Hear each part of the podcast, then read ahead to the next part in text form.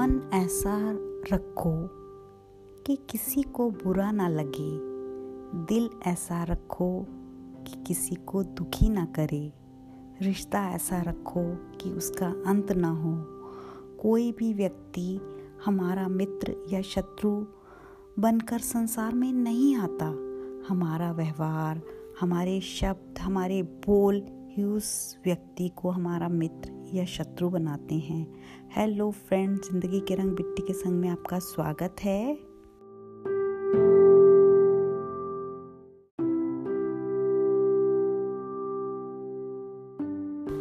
आज इस बात को समझाने के लिए मैं आपसे एक कहानी शेयर करने वाली हूँ।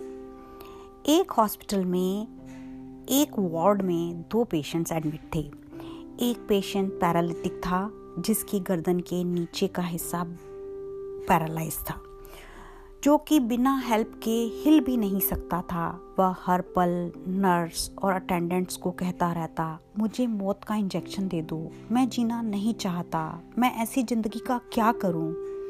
दूसरा पेशेंट, जो चल फिर सकता था, रोज़ सुबह शाम खिड़की पर खड़ा होकर उसे बताता रहता, आज आसमान नीला है, पक्षी उड़ रहे हैं, बच्चे गार्डन में खेल रहे हैं।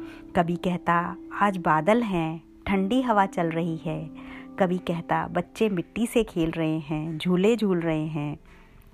कभी कहता, गार्डन में लोग वॉक कर रहे हैं। कभी कहता, लोग बेंचेस पर बैठकर बातें कर रहे हैं, बच्चे पतंग उड़ा रहे हैं। और कोई ना कोई बातें उसको बताता रहता। कभी कहता, आइसक्रीम के स्टॉल पर बच्चे आइसक्रीम खा रहे हैं। कुछ लोग पॉपकॉर्न खा रहे हैं। आज सनसेट हो रहा है। आसमान बहुत गोल्डन है। रोज की पॉजिटिव बातें सुनकर पैरालाइज्ड मैन रिकवर करने लगा।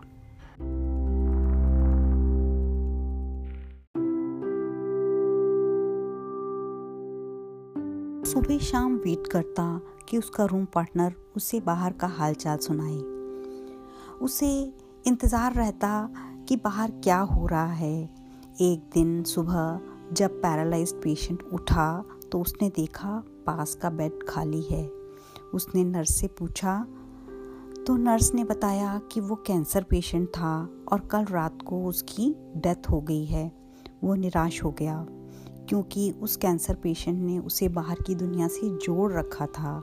ये फील करवाया था कि दुनिया कितनी खूबसूरत है। कुछ दिन तो वो उदास रहा पर जब वो थोड़ा सा रिकवर करने लगा तो उसने नर्स से रिक्वेस्ट की कि उसे विंडो वाले के पास वाले बेड पर शिफ्ट कर दें। उस बेड पे शिफ्ट होने के बाद, उसके मन में खिड़की से बाहर झांकने की इच्छा बढ़ने लगी। वह रोज़ रोज़ अपने हाथों और पैरों को हिलाता और वहाँ बैठकर खिड़की के बाहर झाँक के देखने की कोशिश करता। एक दिन हिम्मत करके खिड़की पकड़कर उठ गया। पर यह क्या? खिड़की के बाहर तो उसे कुछ नज़र नहीं आया। उसने नर्स को बुलाकर पूछा कि खिड़की के बाहर काली दीवार क्यों है? नर्स ने कहा, मैं पिछले पाँच सालों से यहाँ हूँ और देख रही हूँ तो ये दीवार तो तब से ही यहाँ है। तब उसे समझ आया कि, कैंसर पेशेंट उससे झूठ बोल रहा था। उसने नर्स से कहा कि उसने मुझसे झूठ क्यों कहा? नर्स बोली, मैं नहीं जानती कि उन्होंने आपसे झूठ क्यों बोला? पर आप उन्हीं के कारण इतना रिकवर कर पाए हो और आज उठकर बैठ पाए हो। तो मॉरल ऑफ़ द स्टोरी ये है कि जो हमारे शब्द हैं, वो बहुत पावरफुल होते हैं। वो आपको गिरा भी सकते हैं और आपकी बात से किसी को उठा भी सकते हैं।